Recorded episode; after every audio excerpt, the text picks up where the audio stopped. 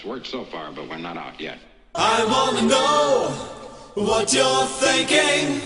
There are some things you can't hide.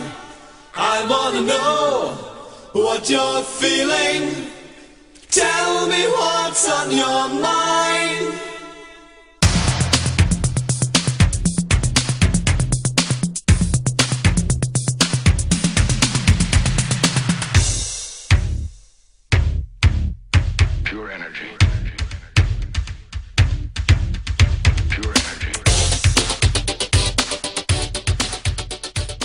Hailing frequencies open, and welcome to Enterprising Individuals, the Star Trek discussion podcast that boldly goes into excruciating detail about the series, characters, and stories of the Star Trek universe. I'm your host, Caliban, and just to get it out of the way at the top of the show, it's a fake. There. now that that's taken care of, that was a clip from episode 2.5, which is as good a way as any to begin our season 2 clip show, which is probably ill advised, but is intended as a celebration of the second season of our show, and why not? We'll take a look as well at the 22nd episode of the second season of Star Trek The Next Generation Shades of Grey, because let's face it, no one's going to pick that one. So, this episode will be Shades of Yay, and on it, I'll be joined by many past guests from season 2, all in digital form, and we'll be hearing some of the highlights of the previous season and hearing some insights from a number of different episodes. So, permission to come aboard is not required, we're already fully staffed. Stay tuned to hear from our guests. But first, let's talk the technical details of Shades of Grey. Shades of Grey is the 22nd episode of the second season of Star Trek The Next Generation. It first aired July 17th of 1989, and it was directed by Robert Bowman, who's a name you should probably know. Uh, he went on to direct uh, X-Files and produce on the X-Files, and he's a big TV guy. The story, insofar as it exists, is by Maurice Hurley, and the teleplay is by Maurice Hurley, Richard Manning, and Heinz Beimler. The stardate for the episode is 42976.1. And my assignment in this case will be to give you a 25 word synopsis of Shades of Grey. Let's see. Hmm. While exploring a new planet, Riker's infected with a paralyzing microorganism which can only be counteracted by showing money saving clips from seasons 1 and 2. 25 words exactly. Not sure why everyone thinks that's so tough. Interesting facts from the memory banks for this episode are scarce on the ground, really. A writer's strike in 1988 led to a shortened season for Next Gen, and the budget overruns of the episode's Elementary Dear Data and Q Who meant that Maurice Hurley and crew were short one for the year, but Paramount demanded a show, and we got this. It is the lowest rated show of TNG, coming in at a 3.4 on IMDb, way below Code of Honor, Sub Rosa, and Angel One. Wait, people don't people don't like Angel One? I don't believe this. According to director Rob Bowman, there was only three days of photography instead of the usual seven or eight. Production assistant Eric Stillwell uh, had to search through tapes to come up with the scenes that would represent Riker's memories. And as uh, a result of that, he wanted to call the episode Riker's Brain, and he almost got away with it, but eventually settled on Shades of Grey, mainly because, and he said, quote, because I decided it was a really bizarre episode that wasn't black or white, it was just Shades of Grey, end quote. And everyone on the production team hated the show, and they were frankly they were frankly embarrassed by it. And here are some reactions from production staffers. Maurice Hurley said, quote, piece of excrement. Um, I'm editing that. It was supposed to be a bottle show. Terrible, just terrible, and a way, and a way to save some money. I was on the way out the door, so you're safe there, uh, Maurice. Uh, Peter Lauritson, a producer on the show, said, quote, it was just dot, dot, dot. We learned from that. I think probably the worst we ever did. It was like, never again. Shades, I don't even want to remember it. And also, David Livingston, another producer on the show, commented, quote, It's very cheesy and the fans didn't like it. We didn't like doing it, but Paramount said, hey, you got to save us some money. And of course, Ronald D. Moore called it embarrassing, along with Up the Long Ladder. He didn't like.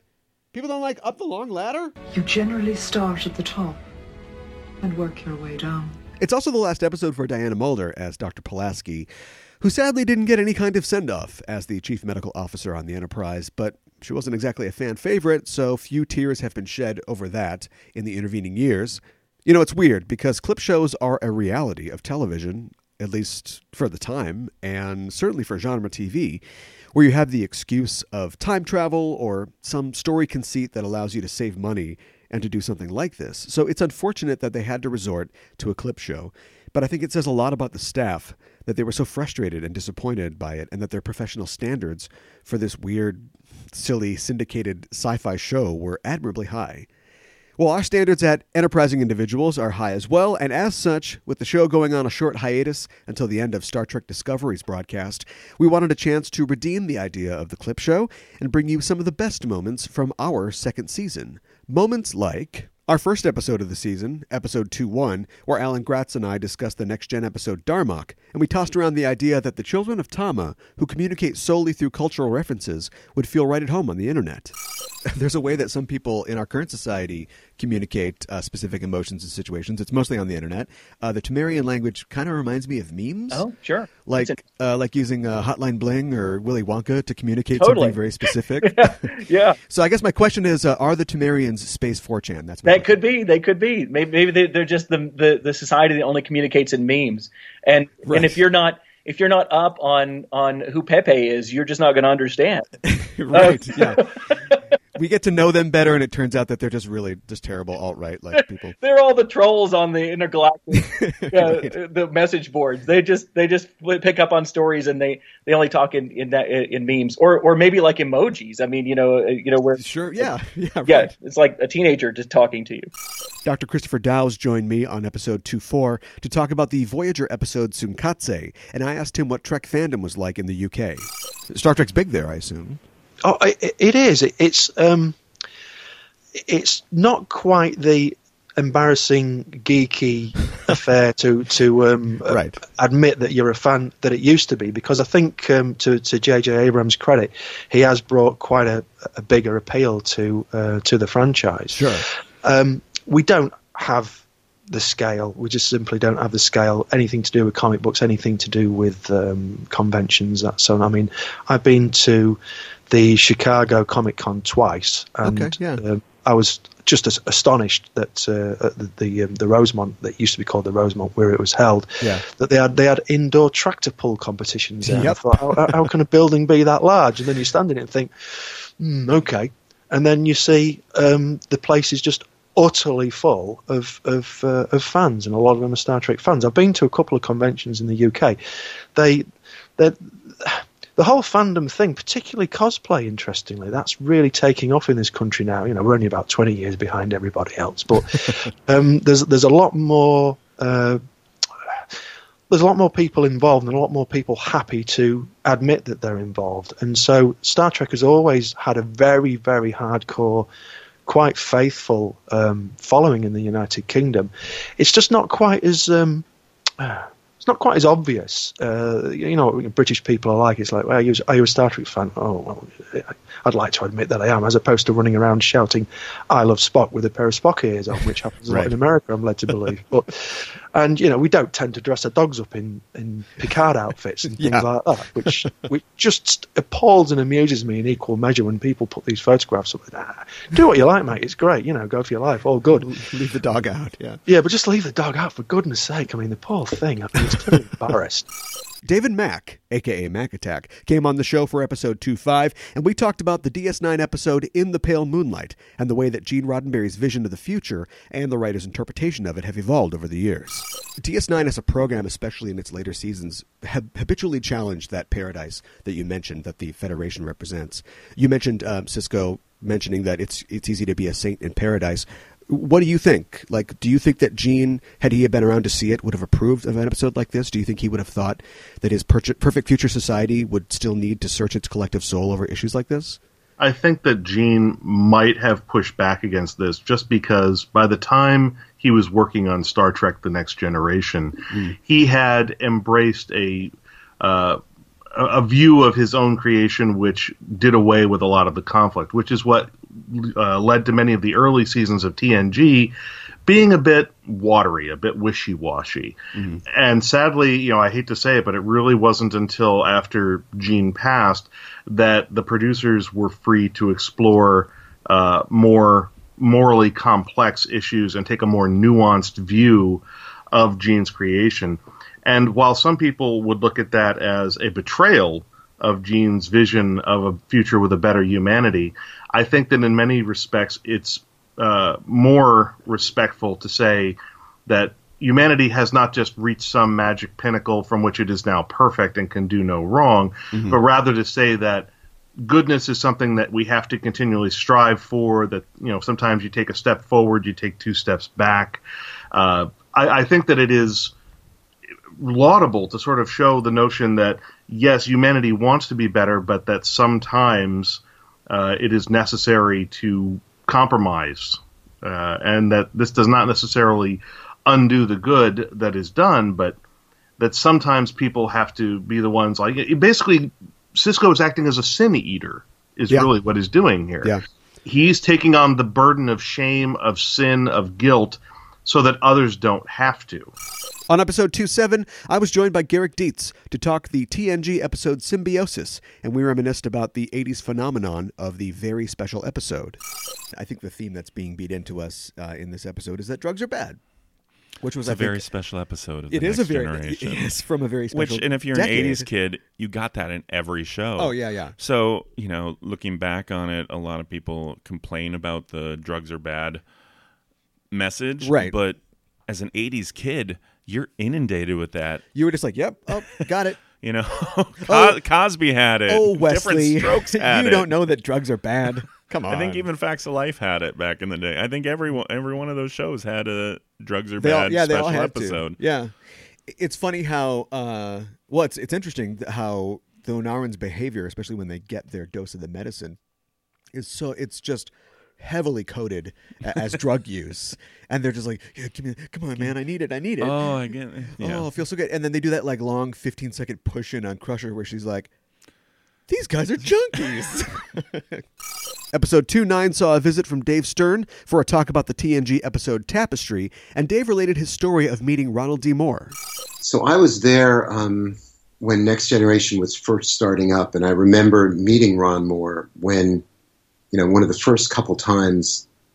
And, he, he, I'm not sure when he came on the show and when I left, but I remember meeting him, and I don't remember much about the meeting because it was I, I was meeting a couple other people as well, um, uh, including uh, Jeri Taylor, who because I, I did a pitch. I pitched a couple stories to the show that they didn't, you know, that they didn't end up needing, Right. wanting. But I remember meeting Ron, and he was, you know, I can't believe that I'm here doing this. This is so cool. You know, he was really, he was really over the moon about that. And uh, yeah, so and he, you know, he seemed like such a nice. I mean, he was a, a young guy, you know, Yeah. really young guy. Um, something I, I don't know if this is the Ron Moore uh, Appreciation Society. It could be. Um, something I always li- I always liked about him is his um, his sort of transparency and his willingness to communicate with fans. Like mm-hmm. now you can do podcasts or AMAs or whatever on Reddit, but even way back in the '90s, he was doing like chat rooms on AOL, talking about his process and kind of letting fans in on the business and stuff like that. And I've always liked that about him. Yeah, I think I remember seeing something like that when Battlestar Galactica first started up. He was really available to the fans. There Yeah. was something going on, and and and that was a great show too. Obviously, I really enjoyed that. Bjo and John Trimble, the lifelong Trek fans who organized the letter writing campaign to save Star Trek the original series from cancellation after its second season, joined me on supplemental episode 211.5 to talk about learning what a zip code was and how John never gets any credit in the history books. They had just introduced that brand new thing, zip codes. So I had to go Right. down to the post office and learn how to how to do things, sort things by zip. And you see, this is why we uh, I've been so disturbed all these years by John not getting credit because you can see that we were running in harness. There was no, you know, my doing anything special or something. And so I say that part of that was was Jim and Fled, but Yes. uh, another part of it, probably equal part, is you've got two names here: John. Every Tom, Dick, and Harry's name is John, or Big Joe. totally, uh, you know. So they get they Right. lit on that. Well, yeah, and they didn't want to talk to a middle management person, which was John was at the time. Um, they found it, of course, Women's Web more interesting to talk to the little housewife who spoke up. And it, uh, you know, I graded my back teeth on that one. I'll tell you. So uh, uh, the um, and it, this grew, and over the years, it became just the lady who staged Star Trek, and that isn't true. Sure. Well, we're here to set the record straight today. Absolutely. Author John Jackson Miller was on episode 213 to talk about Rightful Heir, and he related a story about a college acquaintance of his, one Mr. Chris Hardwick. What's Chris Hardwick like in real life? Uh, Chris uh, was about three years younger than me. Uh, we so uh, you know I knew him in uh, I, I knew him in middle school and when when he was in middle school and I was in high school and then I knew him in high uh, high school because I was his um, I was his senior. Uh, well, we back back in the day we had uh, we had hazings. Uh, okay, sure. so uh, so during freshman initiation week, I was Chris's senior. Uh, and Okay. so you know he was basically supposed to haul uh, haul my books around, and you know they did right. they did all these. You were sponsoring him, sure. well, they sure. did all these things that you know, were calculated at the time to you know humiliate the students. So you know, I mean, I mean, I could say that I, I made Chris wear a dress, and it's true. Uh, but but the but the fact is, I, I really hated uh, the the whole uh, the whole thing. I hated because when I had done it, my senior was not a pleasant person, uh, and, and so uh, I cut him loose after like a day. And he was having so much fun with dressing up and everything that he still did the whole thing for the entire time. Um, okay. But yeah, no, I, I knew, I knew, I knew him. Uh, yeah, I didn't know him well, but uh, we were both in. It's kind of sad. Our our high school was so small we could barely field a football team, but we were the top chess power in the state. Oh yeah. And so, uh, yeah, uh, uh, yeah, he and I both realized that we could escape the lunchroom uh, by hanging out in the chess club at lunch. And so, uh, and and I think both of us were players where we kind of had no intention of ever learning any strategies. So, right, right, right. so uh, you know, we we would uh, we would just play each other as opposed to you know the other the other uh, the other kids that were really grinds at it. Anyway, Right. uh, I saw I saw him at a, a convention here a few years ago, and you know he was able to sign sign something to me, uh, you know, you know, sign to uh, to his uh, to his uh, you know freshman advisor. So that was kind of fun. On episode 214, Dave Galanter and I talked about the TOS episode Amok Time and the timeless will they, they won't romance between Spock and Nurse Chapel. The one thing that you were talking before about possible little flaws in this like best of episode, I still don't really I mean I like intellectually the idea of Nurse Chapel having a thing for Spock, but every time I see it on screen, it just never really works for me. And this is kind of another example. They give Majel Barrett her big scene where she's going to try to, you know, confront single tier. She's talking to Spock, and I just never really kind of buy it. It's because she comes off kind of as needy. Oh yeah, I'd yeah, rather I'd rather she came off uh, stronger than that. sure.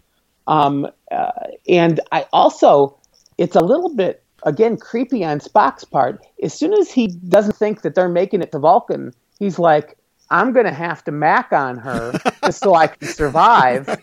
And he's like, you know, "Hey, come here, Christine."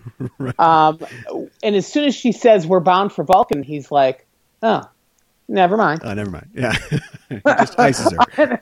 I mean, that was just sort of cold. Yeah, right. and then, by the way, notice at the very end of the episode, she's dismissed. Yep. it's just, would you leave us alone? And then the three guys, you know, have their little chortle. Right.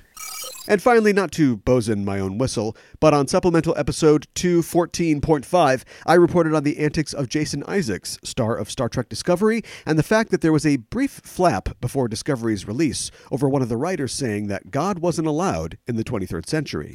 He decided since all captains have their catchphrase, like Picard's engage, or Sisko's it's real, or Janeway's where's my coffee, he needed one too. He needs a catchphrase, and he settled on get her done. No, really. I mean, he's he's trolling us, right? He's clearly just making fun of the colonists at this point, right? Anyway, uh, someone told him that a famous comedian had trademarked that already and it wasn't going to work. To which I assume he replied, Well, excuse me. If you're serious about this catchphrase thing, Jason, I think I can help you. Here's a few suggestions. They're all free of charge, and they're all going to be delivered in his teeth clenchingly British accent. Are you having a laugh? Kiss my grits. Did I do that? Fasten your seatbelts. It's going to be a bumpy night. And, nice work, crew. We killed them as dead as God is. So that's our show and our season for now. As your captain, I'd like to say what a pleasure it has been serving with you and receiving such honored guests to talk about this silly syndicated show that we love so much. Thanks so much for listening, and though we have only been together for a short time, I know that you are the finest crew in the fleet or on the internet, and I hope that you'll all return for more adventures with us in February 2018 for season 3 of Enterprising Individuals. In the meantime, the ship is not going into mothballs, far from it. We will continue to broadcast live episodes every Sunday night at 8:30 p.m. Central, right after Star Trek Discovery airs on CBS All Access. It's our Discovery recap show, Star Trek Discoverage, where I and my co-host Ella Pearson of the Generations Geek podcast are joined by special guests to follow the adventures of the new USS Discovery and the enigmatic Michael Burnham. Check us out Sunday nights. TiVo After Trek, tune into us live, and during the show, you can join the conversation by tweeting at us with the hashtag Discoverage. You can follow us on Twitter and Facebook at, at EISTPod to get notifications of when we're going live, and also to keep in touch with us while the show is on leave. Also, we will be returning with some supplemental shows with news and special content through the end of the year, so keep the channel open so you don't miss a thing. Thanks again for joining me, and again, thanks so much for your support. We're signing off until the next mission. Hailing frequencies closed.